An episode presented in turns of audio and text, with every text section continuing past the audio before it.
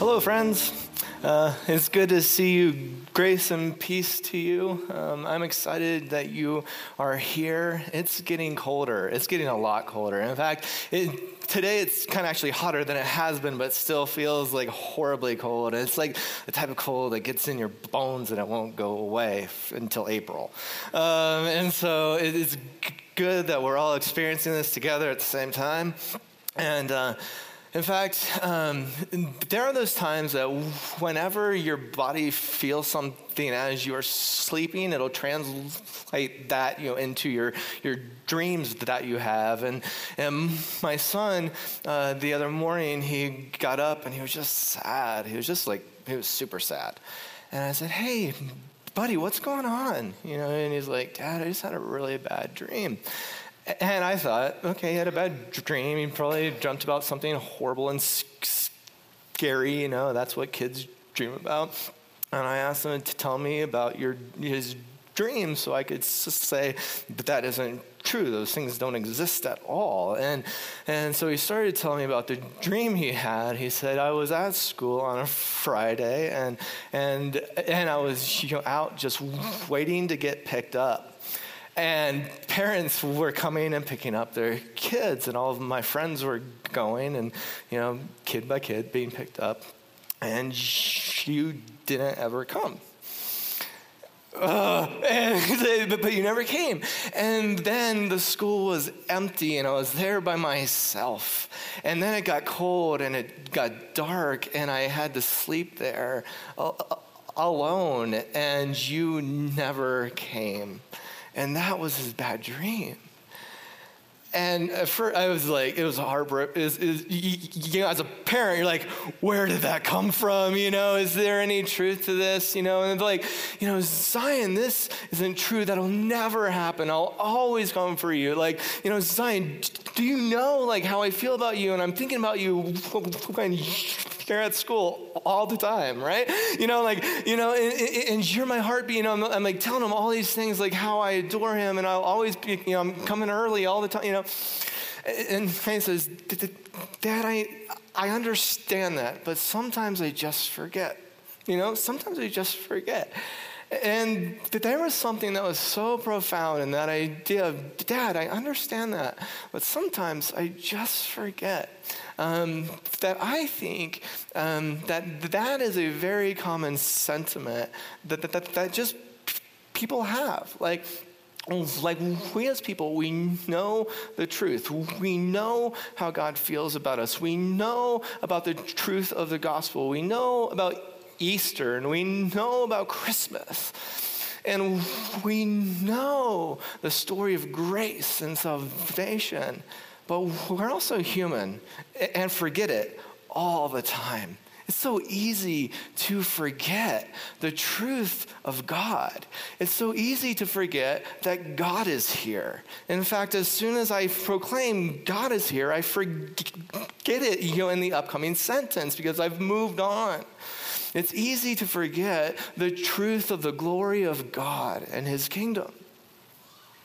That is why I find so much joy in the church calendar. The church has a calendar that, that the ancient church has kind of like honed in on and abided by for the past 2,000 years. That's a really long time. And Christmas is a part of that church calendar. It happens every year right? Um, and so does Easter every year. It's a part of the church calendar. Purim, um, Pentecost, church calendar, the, you know, All Saints Day, church calendar. Every year, the church has these things that we come into on a pattern. And Advent is a part of the church calendar. It's a four week time period before Christmas, and it celebrates and it, it, it kind of teaches about the coming of Christ. And who celebrates it? The church. And so it's kind of funny because you would think, you know, d- don't we already know about the coming of Christ? We do this every year. But the thing about Advent is it assumes that you forgot. Advent assumes that you haven't been perfect. Advent assumes that you forgot Easter. Advent assumes that you are human. And the church calendar kind of picks us up throughout our human experience and says, don't forget. Don't forget about the promises of God. Don't forget about joy. Don't forget about peace. Don't forget about hope because I know you have. And so we're in this season that it's colder and it's darker and it's it's like the perfect time for Christmas because we often in times kind of like this forget. And to, today we're in the sermon series. It's an Advent sermon series called Everything is New. Because it's kind of this paradox, especially around Christmas time that we've done this before. We've heard this before.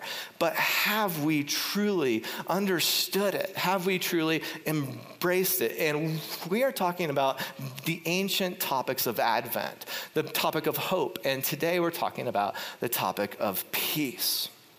So, um, today our passage is coming from the Gospel of Luke, chapter 2. So, if you have your Bibles, please turn them to Luke chapter 2, but if you do not, they'll be up here on the screen. So, as a congregation, can you help me out here as we say this together? And there were shepherds living in the fields nearby, keeping watch over their flocks at night. And an angel of the Lord appeared to them, and the glory of the Lord shone around them, and they were terrified. But the angel said to them, Do not be afraid. I bring you good news that will cause great joy for all the people today in the town of David. A Savior has been born to you. He is the Messiah, the Lord. This will be a sign to you. You will find a baby wrapped in clothes and lying in a manger. Suddenly, a great company of the heavenly hosts appeared with the angel, praising God and saying, Glory to God in the highest heaven, and on earth peace to those whom his favor rests. Can you imagine that? First of all, this angel appears to shepherds, and as he's talking, a host of you know, angels comes up behind the other angel because the other, the other angel is not glorious enough that there has to be hundreds of other ones that begin to praise God. Glory to God, glory to God in the highest, and peace to you on whom God's favor rests. Can you even imagine hearing God's favor is upon you? Because often I have this idea that God's angry at me, or God's you angry at the earth, so he sends do you know what I'm saying? But here, from the beginning, it's like the angels are proclaiming God's favor is for you, God's favor is upon you, and peace is here. And today's topic is and the typical Advent passage for today is that passage, and it's on peace. And so, so whenever we as people talk about peace, what is the thing that you think it is? What is peace? How would you define peace? Because for centuries, peace has defined the church, peace has defined the gospel. Here in our country, we often would define peace by saying peace is the absence of conflict or something like that. Something, um, or it is this, this calm feeling that happens, you know, when everything is okay. Uh, so I got on Facebook and I posted a post for some help. I said, fill in the blank, peace is, and then I got 140 people that kind of helped fill in the blank. Here's what peace kind of is. And, and, this comes from people at Christ Community, and the answers are all going to pop up on here. And there were some fantastic responses um, that people had about peace. For instance, someone said, Peace is being able to go to the b- b- bathroom without the toddlers banging on the door saying, Mommy, Mommy, can I please come in? There are other people who said, Peace is the presence of God. Peace is knowing that you're atoned for. Peace is knowing that you didn't do it by yourself. Peace is knowing Jesus personally. Peace is watching a football game with a cold beer in your hand. Whoever said that, I don't know. Anyway, um, so there were like like hundreds of responses of, of peace is the presence of God. Peace is the glory of God. Peace is knowing you did not do it. Peace is ambiguous. Peace is confusing. Peace is and on and on and on and on. And so, as I was, first of all, I was just like, wow, there's a bunch of people that responded on this topic of peace. Then I started to think, posting that did not help me at all understand what actually peace is because those were actually bad answers. Um, because I thought, the thing I started to think was, you could plug in anything there, any attribute of God at all. Like hope, you know, is knowing the presence of God. Hope is is knowing that He has atoned for you. Hope is in or joy is being able to go the bathroom and you don't have your toddler banging on the door. Joy, you know, and, and, and grace you know, could fit into all, all the promises of God could fit into this post. And so it kind of brought up this question what is peace?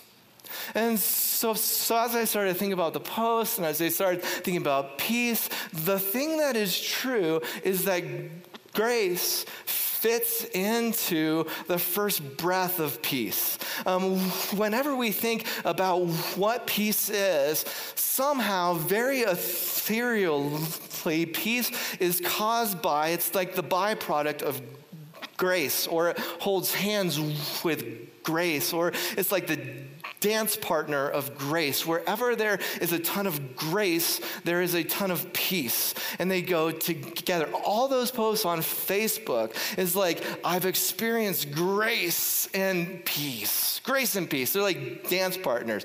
Um, for instance, like, um, so I had been um, snowboarding like a super long time ago. I am on a chairlift going up. And so as I'm going kind of up this chairlift, there's this ski instructor who's probably from Spain or something. He has this like this very cool accent, and he has the curly hair, and he is teaching these two tiny kids how to ski. But you're able to tell like he's good at skiing. You know, he's getting paid to teach people, and he's teaching these kids. And I'm going on this ski lift. But the thing that the the kids are doing is they're opening up their skis, right? But this guy has no idea how to teach kids at all, and so he's getting angry that the kids are are separating their skis and they're going to the different directions. So I'm on this chairlift and I'm gazing down and he's like, No, no, your skis are like lovers. They go together. They want to be as close as possible. If you have this ski, you get this ski. They're like lovers. They want to be together. And in my head, I'm like, you have five year old kids and they don't know what lovers are. They're like parents. They want to be together. And um, this is like grace and peace. They hold hands, they're dance partners, they're like lovers. Wherever you find a ton of grace, you find a ton of peace. And so, so, in the church too, the idea of grace. It is a very ambiguous term, but it shouldn't be because the church is all about grace. Like, this is our thing. We capitalize on God's grace. So I thought if we're going to talk about peace, we need to talk about God's grace first. So we have a firm foundation of the thing we're talking about. This is how it works.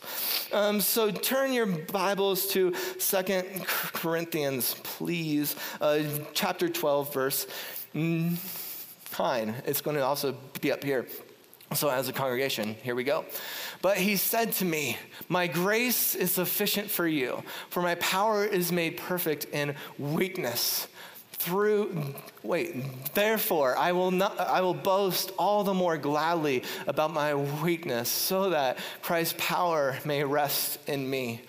The church is built on the ever lasting, perfect grace of Jesus Christ. The church is, is like built upon the fact that we're not able to ever be the thing that we hope to be that we are broken, that we cannot fix ourselves. And through the atonement of Jesus Christ, that He came to earth, He was perfect, and He died on the cross, that, that This was the essence of God's grace, giving us the fulfillment of everything that you strive to be. Grace says that the things that you have always wanted to be, you already are. Grace says the things that you you desire most and you try to prove, He has already given. Grace says we don't have to play the points game anymore. Grace says you don't have to fight for it. Grace says you don't have to pay for it. Think about in the terms of grace at its core. Um, think about someone who does ballet, for instance. We'll say that person, she moves with such grace. What does that mean? It means she's not fighting for it. They're, her movements are smooth, um, that it just flows, it's natural. Grace says you're not fighting. Grace says you can sit there, and the only thing that you have to do is say thank you. There are many of us that are striving, that are working, that, that, that, are, are, that our insides are trying to create who we've always wanted to be. And grace says, I've done that for you. Say thank you. Grace is this posture of sitting or kneeling, and it is a posture of I don't have to understand for it to be in effect. Grace is this beautiful posture of the work has already been done. Grace says, whatever you're trying to do, I can do it. Grace is the essence of the church. It comes from beyond you. Grace transcends the place that you are in. It is at its core, it's a gift. It's this term charis. It's a gift. It's given. It can't come from you. It comes from something bigger. It comes from the heartbeat and the desire of God. It is rooted in the fundamental idea that you can't obtain it. This is grace. And this is what, at the core, is the heartbeat of our church. People often talk about grace as being exuberant and huge. And some people even get angry about it. I've heard people say, oh, that person is just taking advantage of God's grace. That's the glory of it. You can take advantage of God's grace. God's grace is this posture that you sit in and you say, Thank you. Grace is the dance posture or the dance partner of peace all throughout the Bible. In fact, in all throughout history, there's this blessing that people say at the beginning of church. They say, Grace and peace to you. And typically at the end you know, of a service, a traditional service, they'll say, mm-hmm. May the, the, the, grace and peace of the Lord Jesus Christ be upon you. Wherever you find grace, you find peace. May the grace and the peace of the Lord Jesus be upon you. And in fact, whenever Paul is talking to anybody in the book of Ephesians, Philippians, Romans, Corinthians, Corinthians. You know, I mean, all of them, he'll start out each time grace and peace to you. Because grace, when it is given to someone, it says you're able to just sit down. You're able to rest in it. Stop striving. Just say, Thank you. There are many of us who are burnt out and tired and should assume the posture of just accepting God's grace because it's hard to be human. The dance partner of grace is peace. And that's today's like our whole point is peace. And grace points towards peace. So here's the passage that I'm going to focus on about peace. It comes from the book of Isaiah, chapter 54. Here we go. Though the mountains be shaken and the hills be removed, Yet my unfailing love for you will not be shaken, nor my covenant of peace be removed, says the Lord, who has compassion on you.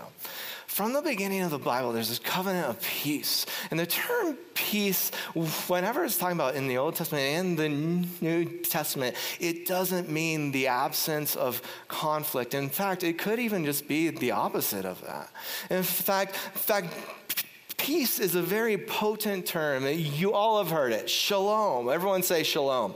Shalom. Um, peace is shalom. And, and when someone says sh- shalom, there are different contexts for this to, to happen. It could be hello or goodbye. Um, hello, shalom, or goodbye, shalom. Or, or whenever you in the church, when you ever in the Catholic Church, that they'll often say, peace be with you. Shalom. And it's this blessing that we give people. Also, shalom means this holistic idea of health and fullness. Um, so, sh- shalom is not the, the absence of conflict because that's impossible. There will always be conflict. But shalom is this, this wholeness and health in three different components. Here's the three components that Shalom proclaims that, that, that you have peace within you. So you're at peace with your own self, and that you have peace with each other, and that you have peace with God right? Um, it's proclaiming this idea that you are at peace. Because there's this idea if you are at peace, you have something to give. I'll explain this a bit more. The idea that you are even capable about being at peace in your own skin, at peace in your own soul, and at peace with who you are is a really big idea. Whenever someone goes to counseling, that's the goal. That's the goal is to like, what am I trying to, I'm trying to achieve this idea of my own understanding of who I am, who God has created me, and where am I going? How many of us have answered this question, who am I? And where am I going? And why am I built like this? And why do I think, and a bunch of us in this room can't stand ourselves a bunch of us are angry at who God has created us to be. A bunch of us spend so much time trying to reconcile who we are and who we think we should be. The grace of the Lord Jesus Christ brings peace within ourselves because our Father is constantly telling us our identity and is telling us our purpose. He himself brings peace within us so that we can be at peace with each other.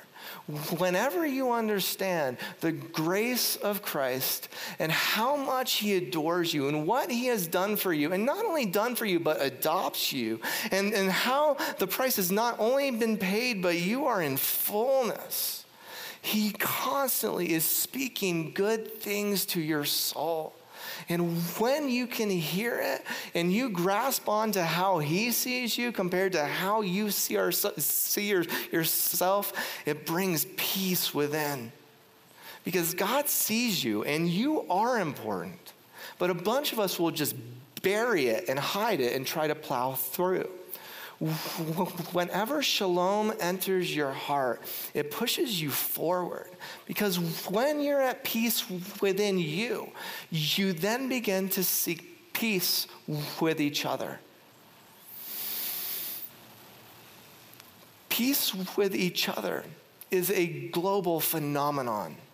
It is a global phenomenon. There is conflict, not only physical conflict, but mental conflict and spiritual conflict that that shalom speaks into. Shalom says it is possible. It is possible because grace is here. It is possible because God is the expert on forgiveness. And you have been forgiven and you have experienced God's grace and you have said, Thank you. And because of this, you are drawn to move and seek wholeness and health with everyone around you. It pushes you forward to seek reconciliations with none not just the people that you already know, but with everyone you do not know. Shalom is movement. Furthermore, shalom promotes peace with God. And when we talk about the shalom peace with God, there's this movement, there's this continual pattern of the thing that happens just not you and God are not in conflict. In fact, it's the, the opposite. It's like you and God are lovers. You belong together. You're close. Wherever He is, you are. It's like shalom is the, the two skis together. And when they're close together, you move fast together because you are experiencing wholeness, shalom in your soul, and you're, you're promoting shalom everywhere you go. And you and God, because you've experienced grace, you keep your skis together. And where He is, you are. Shalom is this idea that isn't just the experience experiencing on the inside, but it's on the outside. Shalom comes from this, this term called shalem, and shalem you know, is to pay for. It's very similar to the definition of grace, right? Shalom, to pay for. It's shalom, to, to, to experience wholeness and fullness inside, externally, and with God. Shalom says that there is work to be done. Um, this is very di- different from our idea of what peace is. Like, like typically would say peace is to exhale, like, oh, I'm at peace. But in Hebrew tradition, this isn't true. In fact, they would say that grace is the exhale, grace is the p- posture. Oh, thank you. But peace is the inhale right? Because when you exhale, there's always the promise of the inhale. And the point of inhaling is to fill your body with oxygen, right? Filling your body with oxygen so your heart can beat, so you have the energy of something to give. This is what your life is about. Shalom is like part verb. It's just not something to be experienced and defines a feeling. Shalom is this idea that you have a fire within your soul. And if you don't do something about that fire, that shalom, that you are going to combust. It is this idea that you've been sitting down and there's a fire in your bones that you have to move. Have you ever felt qualified? And have you ever felt like you have this idea, these, these callings, these perceptions of something that you absolutely have to do, but then you don't do anything about it at all? It drives you crazy. It's the opposite of peace. This is why shalom is not just sitting there. Because shalom is the byproduct of grace. And grace gives you everything. And if you sit there in grace for too long, you're just going to spontaneously combust. Because everything has been done. And you are in this posture when shalom beckons you it's like the whole earth is on fire and you have the fire hose to put it out. This is what shalom does, and this is what shalom beckons and calls. You see, the great, the peace that is given to you, and the peace that is given to the church, and the peace that is given to everyone is not a peace that's apart of apart from conflict. It's not apart from divorce or heartbreak. It's not something that that will take your bank bankruptcy away. It's not something that's going to cause you know, the end to your financial burdens. What the grace of the Lord Jesus is and what the peace of God is that has been given to you, as it says that the life that Jesus offers is deeper and it's wider and it's bigger and it's more beautiful than you have ever imagined. And that the final word, the final word about you and your situation and your pain and your finances has not yet been said. This is the peace. It's being in the school parking lot and it's getting cold and no one is there, but you know without a shadow of a doubt that you know, that you know, that you know that your father is coming. And he's not only coming, but he's bringing a party at the same time and you wait in peace. This is what's happening with the advent of Jesus Christ.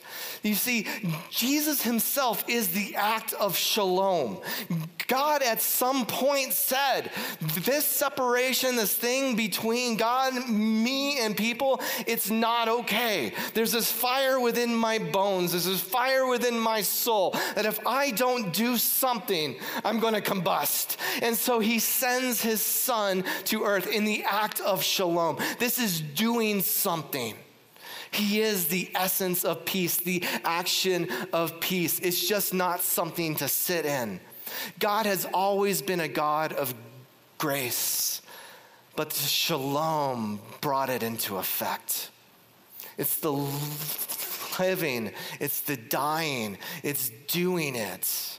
It's the dance partners, it's the skiing, it's going places. So the question is, is is the grace that you're experiencing bigger than you? Is the grace you're experiencing more than you can comprehend? Because if it's not, you're probably not experiencing to fullness. You know what I'm saying? Is the grace that you're experiencing coming from somewhere bigger than you? Is the peace you're experiencing coming from somewhere bigger than you? Does it transcend the place you are in? Does it go beyond the understanding that you have? Does it fuel the fire within your soul? Because this is what is offered during this season and forever. Grace and peace, grace and peace. So, there are some of you here who just need to sit in a posture of receiving God's grace. You're tired, you've been there, you've done that, you're burnt out.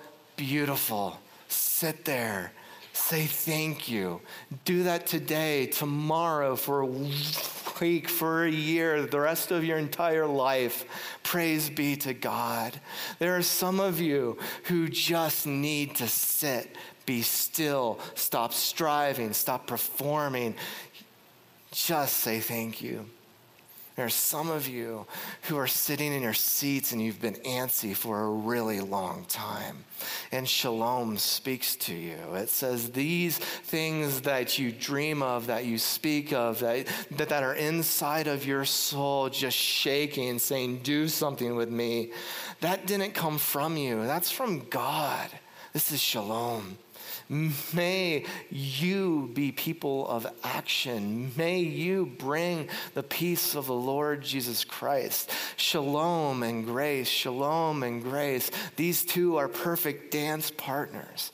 And this is the essence of the heartbeat of the church. And this is why, from the beginning of the church, there's a blessing of grace and peace. Just chill out. Just go and be. Grace and peace to you. That these are not just simple concepts to say and get over with, but they're actually things that are saying, it's okay, sit down, or you have something, go and be.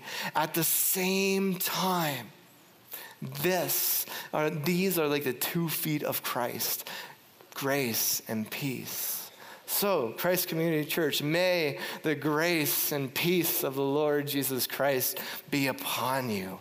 May you accept his grace to the fullness. May, may, you quit playing the points game. May you quit performing. And may you embrace the shalom of Jesus within yourself, with others, and with him. May you know that you were created for big purpose and calling and that your dreams, you can trust them because they didn't come from you.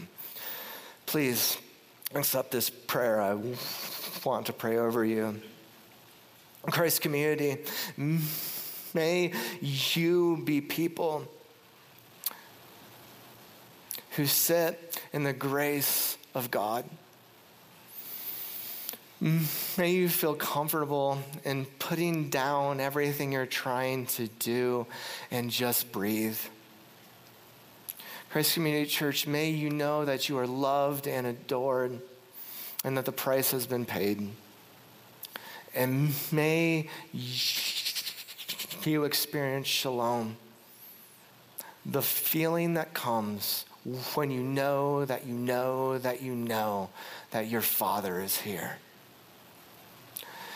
May you embrace the truth of the gospel and the inheritance that you have.